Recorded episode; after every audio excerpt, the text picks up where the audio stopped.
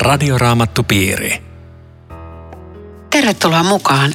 Tällä kertaa tarkastelemme toisen Mooseksen kirjan lukua 12. Kanssani keskustelemassa ovat Riitta Lemmetyinen ja Eero Junkkaala. Minä olen Aino Viitanen. Tekniikasta vastaa Aku Lundström. Väliin jäi toisen Mooseksen kirjan luku 11. Mitä Eero siitä haluaisit mainita? Niin siinä vaan ilmoitettiin se viimeinen vitsaus, joka sitten tässä tämän päivän luvussa toteutetaan, että oikeastaan me voidaan siirtyä tuohon lukuun 12, joka on puolestaan sitten koko tämän toisen Mooseksen kirjan, näin voisi varmaan sanoa, kaikkein tärkein luku. Luen siitä no, kaksi ensimmäistä jaetta ennen kuin mennään pitemmälle. Herra sanoi Moosekselle ja Aaronille Egyptissä, tämä kuukausi olkoon teille kuukausista ensimmäinen.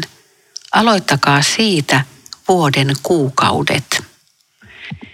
Oliko tässä nyt jostakin uudesta vuosikalenterista kysymys vai ajanlaskusta vai mistä? O- oli se ihan uusi ajanlasku tai vuosikalenteri. Sehän ei ole tänä päivänä enää näin, mutta siis mä löysin tämmöisen mielenkiintoisen sinetin tälle ajanlaskulle. Kerrotaan ensimmäinen kuningasten kirja Salomo rakentaa temppeliä, niin luku 6 alkaa näin, että neljännen hallitusvuotensa toisena kuukautena Sivkuussa Salomo ryhtyy rakennuttamaan Herran temppeliä. Silloin oli 420 vuosi siitä, kun israelaiset lähtivät Egyptistä. Eli mä en tiedä, menikö se vielä pakkosiirtolaisuuteen asti tämä kalenteri. Tänä päivänä se lasketaan juutalainen laskee maailman luomisesta ja syksystä sen kalenterin. Niin joo, mutta kyllähän tämä kalenteri on juutalainen kalenteri edelleen. Siellähän on oikeastaan tämä vuoden alku vähän niin kuin kahteen kertaan. Varsinainen uusi vuosihan on syksyllä juutalaisessa kalenterissa. Ja sitten tässä keväällä on tässä tämä Niisan kuu, josta, josta ikään kuin myöskin aletaan laskemaan kuukausia. Että se on Siinä on kaksi tämmöistä alkupäätä, jotka kumpikaan ei ole samassa kuin meidän silloin, kun me puhutaan juutalaisesta kalenterista. Mutta se on tämän kansan syntymäpäivä. Sitä se on, sitä se on. Ja tämä, tämä Exoduksen päivä, joka on siis koko vanhan testamentin yksi kaikkein keskeisimmistä teemoista. Sanotaan, että Jumala, joka johdatti meidät Egyptin maasta, niin se on niin tämmöinen Jumalan äh, titteli. Ja, ja tämä luku kertoo sen, miten se tapahtuu. Eero, sanoit, että tämä luku 12 on hyvin merkittävä. Mä luen tuosta joitakin jakeita eteenpäin, niin päästään sisälle tähän Herran käskyyn. Sanokaa Israelille, tämän kuun kymmenentenä päivänä ottakoon kukin perheenpää karitsan, yhden karitsan perhekuntaa ja taloa kohti. Jos jonkun perhe on liian pieni syömään karitsaa kokonaan, hän ottakoon lähimmän naapurinsa kanssa yhteisen karitsan sen mukaan, montako tarvitaan karitsan syömiseen ja paljonko he jaksavat syödä. Eläimen tulee olla virheetön, vuoden vanha uros ja se voi olla lammas tai vuohi. Kukin pitäköön sitä kuukauden 14 päivään saakka ja jokainen Israelin yhteisöön kuuluva teurastakoon karitsansa iltahämärissä. Ottakaa sen verta ja sivelkää sitä oven pieliin ja oven kamanaan niissä taloissa, joissa karitsaa syödään. Ja niin edelleen tulee ohjeita, kuinka se pitää valmistaa ja syödä. Ja sitten Herra sanoo jakeessa 12, sinä yönä minä kuljen läpi Egyptin ja surmaan Egyptin jokaisen esikoisen, niin ihmisten kuin eläintenkin. Minä, Herra, annan tuomioni kohdata kaikkia Egyptin jumalia.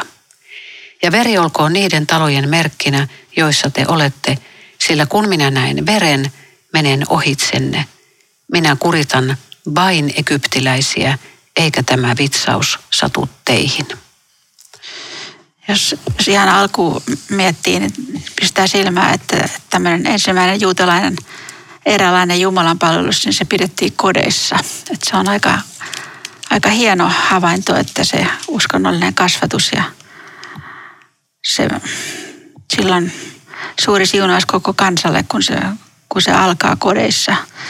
Ja siihen kiinnitin myöskin huomiota jakeessa neljä, että jos perhe on liian pieni, ottakoon lähemmät naapurinsa.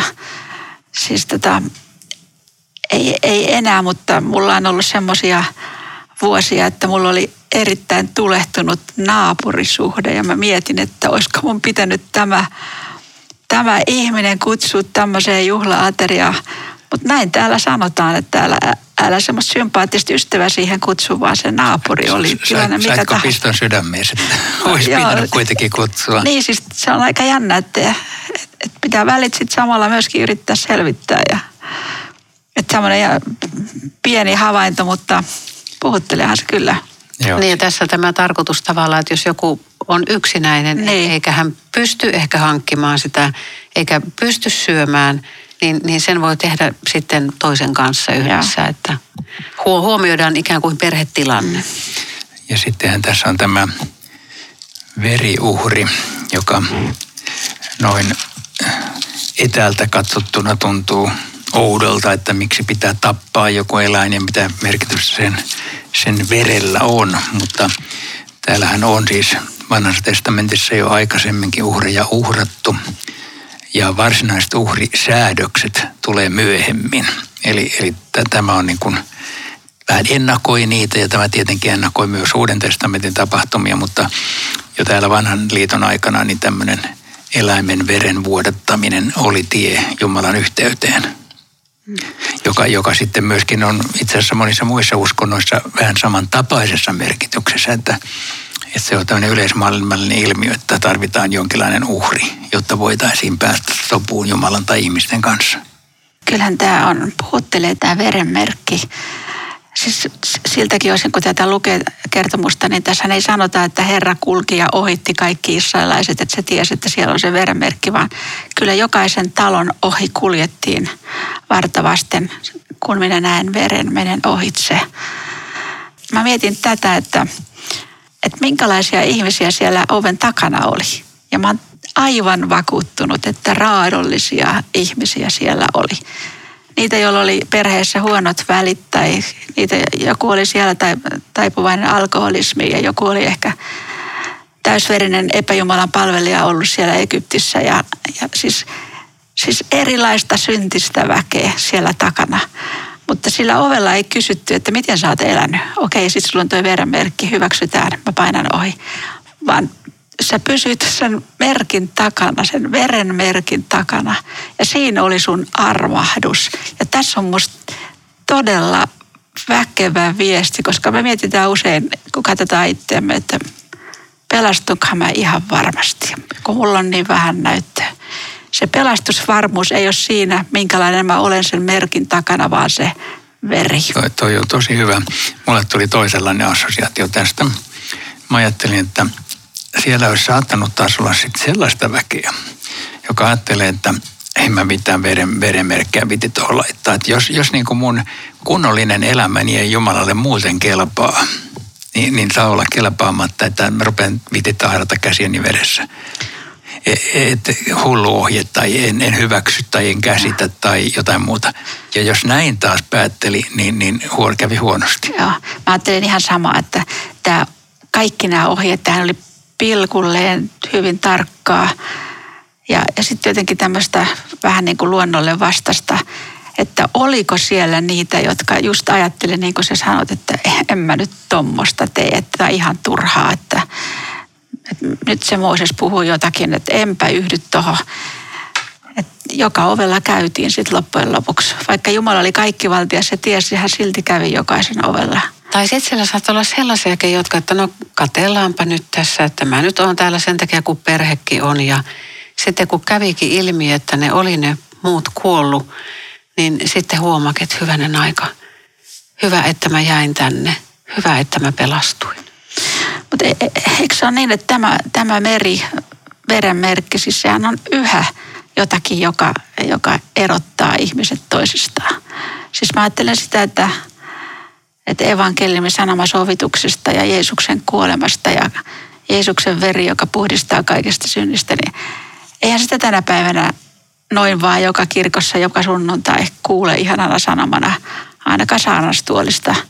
Että se on aika semmoinen teema, jota vältellään ja Niinkö? Oletko ollut Suomen kirkoissa sunnuntaisin en, mutta siis tämmöinen ajan henki on semmoinen, että, että se, ei se sovituskuolema, ei se ole semmoinen, josta kaikki, jokainen julistaja aina iloiten päättää saarnansa, että, että meillä, meillä on tämmöinen, että se on hullutus yhä vielä, sanoisi Paavali. Tämä sanoma. Katsokaa. Niin, on, se, on se hullutus, koska eihän ihminen, joka ei Jumalaa tunne, niin sä että jonkun on täytynyt kuolla, jotta minä saisin syntini anteeksi. Niin sehän, sehän ei oikein niin kuin mihinkään loogiseen päättelyyn sovi tämmöinen ajatus, että siihen se tarvitaan raamatullisen tausta. Niin sen takia esimerkiksi tämä luku on tärkeää, että me ymmärretään tämä niin kuin raamatullinen tausta pelastussuunnitelmalle, että Jumala on näin ajatellut, että tarvitaan uhri, tarvitaan veri. Ja kun hän sitten lähetti oman poikansa, niin se tätä taustaa vasten se on ymmärrettävissä, mutta mitään muuta taustaa vasten se ei oikein ole ymmärrettävissä. Se on ihmisille loukkaavaa, että jotenkin, että jonkun on täytynyt kuolla mun puolesta. Ei ikinä tuommoinen kamala, brutaali kuolema. Että kyllä minä nyt omilla hyvillä teoilla, kun mä aamulla herään, niin mä oon fiksu ja filmaattinen, mä teen kaiken oikein ja elän hyvin, niin kyllä se sitten kelpaa Jumalalle ja sitten mä ehkä uskallan lähestyä Jumalaa. Mm. Ja siis näinhän ihminen ajattelee luonnostaan. Kyllähän tämä sanoma ja signaali, mikä tässä kertomuksessa on, että ihminen on turvaton ja kuoleman oma ilman tätä merkkiä, niin kyllä se yhä vielä pitää paikkansa, että, että, että on vain yksi hyvä sanoma, katso Jumalan karitsa, joka ottaa pois sinun syntisi. Ilman, ilman tätä ei ole, ei ole suojaa, ei vieläkään. Vielä, vielä kerran väännetään rautalangasta Eero. Minkä takia karitsa tarvittiin? Miksi sen veri oven kamanassa ja oven pielissä toi pelastuksen. Ei kai siihen ole muuta selitystä, kun että Jumala oli näin sen säätänyt. Ja, ja siinä on joku Jumalan syvä viisaus, että se täytyy tehdä juuri näin, koska onhan Jumala olisi voinut jollain muullakin tavalla säätää sen, että pelastus menee tällä ja tällä tavalla. Mutta kun hän oli ajatellut, että hänen oman poikansa täytyy lähettää meidän syntiemme sovitukseksi, niin hän päätti, että hän antaa havaintoopetusta 1200 vuotta maailmalle tai omalle kansallensa vähintään siitä, että veri tuottaa sovituksen. Jotta sitten kun hän lähettää oman poikansa, niin kaikki ymmärtää, että veri tuottaa sovituksen ja kertakaikkinen uhri riittää, mutta ei hän ei ymmärtänyt. Siis 1200 vuoden opetus ei riittänyt, että ihmiset olisivat tajunnut, että tästä on kysymys. Ja mitä tästä viimeisestä kauheasta vitsauksesta seurasi? Hei, tota, mennäänkö vielä vähän tuohon niin Uuden testamentin näkökulmasta ennen kuin, ennen kuin otetaan noita sun kysymyksiä, koska onhan tämä Jumalan karitsa, sehän on äärettömän keskeinen käsite Uudessa testamentissa. Mä katsoin, että ilmestyskirjassa se esiintyy aina 33 kertaa, puhutaan Jumalan karitsasta. Niin eikö tästä löydy paljon semmoista, joka tulee Uudessa testamentissa vastaan? Mä, mä kiinnitin huomiota jakeeseen viisi elämän tulee olla virheetön. Ja tätä tuli mieleen, kun, kun kansa sai valita, otetaanko Jeesus vai Parappas ristille. Ei ne tajunnut, mutta ne valitsi virheettömän. Tämän suussa ei ole, ei ole vilppiä havaittu tai hän ei ole mitään pahaa tehnyt. Tahtomattaan he, he, he valitsi sitä virheettömän.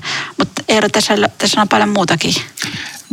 Niin, tässä on, on tota, tietenkin sitten tämä, tämän lihan syöminen, siinä on jo sitten kajastus tästä ehtoollisesta ja ruumiin syömisestä ja sitten tässä tämä pääsiäinen niin vapautumisen orjuuden, orjuudesta, että koko, koko tämä tapahtumasarjahan on aivan vahva, vahva symboliikka siitä, että Jumala vapauttaa meidät synnin orjuudesta niin kuin oman kanssa Egyptin orjuudesta tuolloin. Että tämä kulkee läpi raamatun vanhassa testamentissa aina tämä Jumala, joka vei teidät Egyptin maasta, on Jumala. Ja, ja sitten tullaan se niin kuin tähtää Jeesukseen koko tapahtumasarjana. Ja koska veri perästi tuhosta ja kuolemasta, niin mulla tuli mieleen, että samasta asiasta hän puhuu Paavali, kun hän kirjoittaa, että ei, ei ole mitään kadotustuomiota niille, jotka Kristuksessa Jeesuksessa ovat. Tämä on Radioraamattu Piiri. Ohjelman tarjoaa Suomen raamattuopisto. www.radioraamattupiiri.fi Jatkamme keskustelua toisen Mooseksen kirjan luvusta 12. Mukana Riitta Lemmetyinen ja Eero Junkkaala. Minä olen Aino Viitanen. Mitä tarkoittaa pääsiäinen? Tässähän on pääsiäisen viettoon ollaan käymässä, niin mitä se pesa tarkoittaa? Niin, se on tässä sanottu alaviitteessä, että se on niin kuin ohi menemistä. Ja se viittaa taas siihen, että tämä tuhon enkeli meni ohi, eikä tuominut, ei surmanut niissä kodeissa esikoisia, joissa oli tämä veren merkki. Se on hän erikoinen, että tästä on tullut se nimi. Ja tässä on muitakin tämmöisiä aika erikoisia piirteitä. Esimerkiksi toi happamaton leipä, joka ei nyt mun mielestä suoranaisesti aukea, että mitä se, miksi ei saanut leipää hapattaa. Paitsi se on tietenkin kiireen, se on kiireen merkki tässä, että on, pitää mennä, panna, olla kengät jalassa ja muuta. Mutta uudesta testamentissa kyllä tätä asiaa Paavali selittää kerran näin, vähän niin kuin ohimennen sielläkin ekan korintilaiskirjan viidennessä luvussa jakeessa kahdeksan, mutta mä luen jakeesta seitsemän. Puhdistakaa siis talonne hapan taikinasta niin, että teistä tulee uusi taikina. Happamattomiahan te olettekin, sillä meidän pääsiäislampaamme Kristus on jo teurastettu. Meidän on siis aika viettää juhlaa, ei vanhan pahuuden ja kelvottomuuden hapattamina, vaan happamattomina vilpittömyydessä ja, ja totuudessa. Että jotenkin Paavali ottaa sen, tekee tämmöisen symbolisen keikauksen, että, että niin kuin, ettei synti pääse hapattaa meitä tai jotain tällaista näin. Mutta hei, mikä ihmeen takia se on kiire? Mä, mä jäin miettimään tätä, mulle tähän oikein vastausta, että minkä takia pitää olla kengät jalassa ja sauva kädessä ja viitta vyötettynä, että tämmöinen niin hosumisen tunnelma. niin varmaan. Mutta se lähtöhän tapahtui lopulta siis aika nopeasti puolen yön aikaanhan siitä lähdettiin liikkeelle, mutta ehkä tämäkin oli jonkinlainen tämmöinen uskon, uskon koe tässä, että e, eihän mekään tota palttoa päällä tulla syömään. Sehän on hirveän epä, epäkiitollista ja ja, ja sä ajattelet, että Jumala teki semmoisen vaikeaksi. niin, mutta siis se, se oli semmoinen kuuliaisuusjuttu varmaankin, vaikka ei ymmärtänyt. Niin, ja, niin, niin näin oli toimittava ja hyvähän se oli, koska kun kutsu kuuluu, niin kaikki oli valmista ja lähettiin, mutta tätähän on niin kuin vanha kristikunta tätä että 11 miettinyt siltäkin näkökunnalta, että, että me tämä maailma on, on myöskin Egypti siinä mielessä, että tämä ei ole meidän kotimaa. Että meidän, meidän kulku on täältä pois ja, ja sekin on sitä, että pitää olla suunta selvä ja, ja viitta vyötettynä. Mekään ei tiedetä, milloin meidän aika lähteä ajasta tulee. Et jonkinlainen merkki, vaikka joku sitä varmaan mietti, että kengät jalkaa ja sauva käteen. Ja eihän me ruokapöydässä muutenkaan näin olla, mutta tänä yönä se oli paikallaan. Mä, varmaan tähän liittyy semmoista symboliikkaa, mutta tuskin tämä nyt mikään koetus on. Että Jumalahan on tässä niin kuin itse suverenisti pelastamassa oman kansansa ja antaa ohjeet siihen. Siihen liittyy jotakin tämmöistä taivaallisempaa symboliikkaa, mutta että en, en mä nyt koetuksena sitä niin. kyllä näkisi. Ehkä se siis historiallisesti taas tuossa tilanteessa se oli, että teille tulee kiire. Se oli ihan tämmöinen konkreettinen ohje. Teillä on kiire, niin varustautukaa. Mutta kyllä voisi olla toi, mitä sä Riitta pohdit tästä niin kuin kristitty muukalaisena maailmassa, että joku tämmöinenkin äh, niin kuin säie siihen saattaa liittyä, siis tässä symbolisessa merkityksessä. Että me ollaan täällä vaan niin kuin muukalaisena vähän aikaa ja meidän on, meidän on ikään kuin oltava valmis lähteä milloin tahansa. Voi olla jotain tällaista. Joo sehän on tässä sitten sellainen signaali, joka menee täällä läpi perhekunta ja lapset ja, ja heille on kerrattava, mitä juhlatavat tarkoittaa. Että näinhän se tänä päivänä vielä on. Että juutalainen isä vastaa lastensa kysymyksiin, jotka on juuri tämän tyyppisiä. Se on hyvin kaunista kyllä juutalaisuudessa pääsee sateriassa, että tämä, tämä kertomus käydään, ikään kuin eletään läpi joka pääsiäinen että se on, se on vahinko, että meillä kristityillä pääsiäinen jää, jää ohueksi, vaikka, vaikka se on kristikunnan suuri juhla. Että siinä ei ole niin vahvaa tällaista elämystraditiota, mikä juutalaisuudessa niin varmaan just tällä tavalla sehän on jotakin, joka tapahtuu nyt myös tänään. Se, se vanha kertomus tulee täksi päiväksi ja, ja kuulija ja, ja perhe, joka tähän syventyy, niin tajuu, että tähän on myöskin mun vapautus. Mäkin olen osa tätä kansaa. Et voiko me osata sitä Jumalan hyvää uutista kertoakin niin, että se tulisi aina niin. osaksi mun elämää. Olisiko, olisiko meidän pääsiäisen vietossa, mulle tulee ihan hassu ajatus, mä ikinä ennen tätä ajatellut, että, että tota niin, ää, jos siihen saisi tämän syvyyden, pääsiäisen vietossa alkaisi kertomuksella tällä kertomuksella. Ja sitten toisen niin kuin Jeesukseen.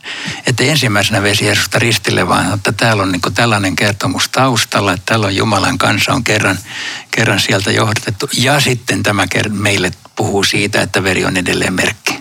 Niin, Jeesuksen tekemä. Okei, me julistetaan Uusi. uudet pääsiäistavat. Niin, siis kyllä saisit lapset napittamaan, että hei, mitäs, miten se meni ja mitäs sitten. Ja sitä ei kyllä unoida varmasti vanhanakaan, mistä kerrot.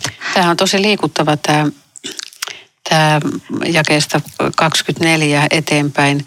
Tämä olkoon ikuisena säädöksenä niin teille kuin lapsillennekin. Ja kun ja. tulette siihen maahan, jonka Herra teille lupauksensa mukaan antaa, noudatakaa näitä juhlatapoja. Kun lapsenne kysyvät teiltä, mitä nämä teidän juhlatapanne tarkoittavat, niin vastatkaa näin.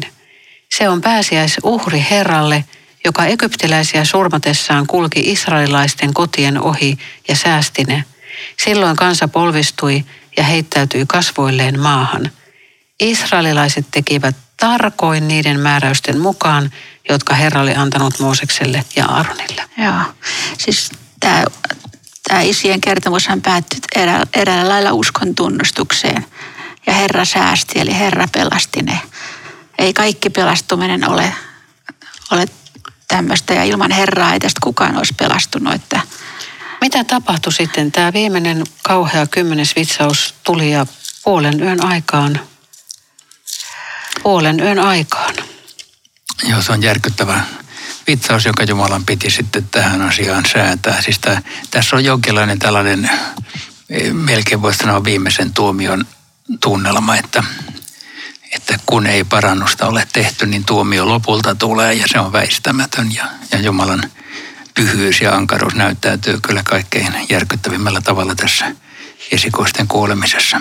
Ja, ja tosiaan 30 sanotaan, että ei ollut kotia, jossa ei olisi ollut vainajaa. Joo, tämä on Siis siinä luvussa neljä Jumala sanoi Faaraolle, että jos ei hän kuuntele, niin esikoiset tulee kuolemaan. Että hän tiesi tämän tasan tarkkaan, että näin voi tapahtua ja nyt se on tapahtunut.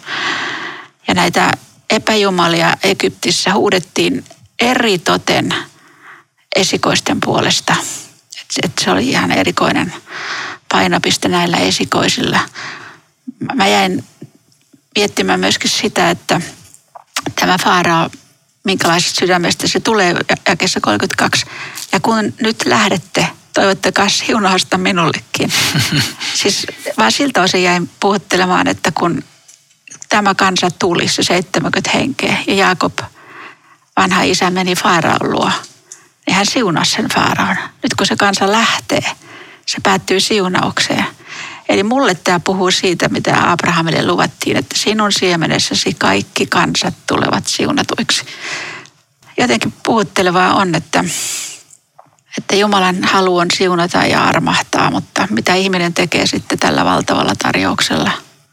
Koska ei se siunaus kyllä kauhean syvälle mennyt, kun sitten tajutaan myöhemmin tässä kohtaa, miten Faaraa tulee vaunujensa kanssa perässä. Joo. Mutta aika, se oli aika kiva ajatus, että siinä oli se siunaus kuitenkin niin kuin molemmissa päissä. Täältä ovat Jumalan siunauksen alla kuitenkin siis silloinkin kuljetaan, vaikka siinä on nämä kovat kohtalot tapetilla niin kuin tässä. Mä mietin, että miten ne on mahtanut mennä, mutta siellä 37 sanotaan marssikelpoista miestä, naiset ja lapset. Eli Jumalan kanssa käveli. Ei, ei ole vaihtoehtoja on Ei. elu, elukoita ollut mukana, että on voinut muuten, muuten Eero, jalka, jalkapelissä vaan. Joo. Mutta Eero, sä kun olet tätä, tätä reittiä kovasti tutkinut, niin mikä suunta tässä nyt on Ramsesta kohti Sukkotia? Joo, ei, me, me ei pystytä kartalta oikeastaan tätä paljon hahmottamaan, eikä se on tässä vasta ollaan alussa, mutta tietenkin ne lähti, lähti siihen suuntaan, että ne menee me ei ne ei ole vielä Kaislamerelläkään, mutta niin Ramseksesta tietenkin itäänpäin. Mm. Et siis kun ollaan Niilin suistossa, niin siitä ne lähtee sinne, sinne oikeaan suuntaan, mutta sinne tulee kohta meren ylitys. Ja, mutta tässä on monta muutakin kysymystä, tämmöisiä historiallisia kysymyksiä, jotka, jotka on pikkusen visaisia. Mä en rupea nyt tässä kauheasti niitä avaamaan. Mä oon kirjoittanut näistä siinä oppaassa, jonka kaikki voi hankkia Raamatopistolta ja myöskin kirjassa vanhan testamentin vaikeita kohtia. Nimittäin, että kuin suuri tämä porukka todellisuudessa oli ja kuinka kauan ne oli Egyptissä. Et näissä on tiettyjä semmoisia hankalia kohtia. Me voidaan tietenkin ottaa ne ihan tämmöisenä, eikä ne mitään ongelmaa ole. Mutta sitten kun me ruvetaan tätä kaivaa historiallisesti, niin, niin siinä on vähän ongelmia. Että tämä, tämä lukumäärä ei todennäköisesti ole näin suuri. Nimittäin jos se olisi 600 000 miestä plus muut, niin se olisi 2-3 miljoonaa. Ja, ja se tuntuu noin maalaisjärjelläkin aika mahdottomalta, että tämmöinen sakki kulkee sitten autiomaassa. Ja sitä paitsi Egyptin asukasluku tuona aikana oli noin kolme miljoonaa. Eli se on täysin mahdoton y- yhtälö.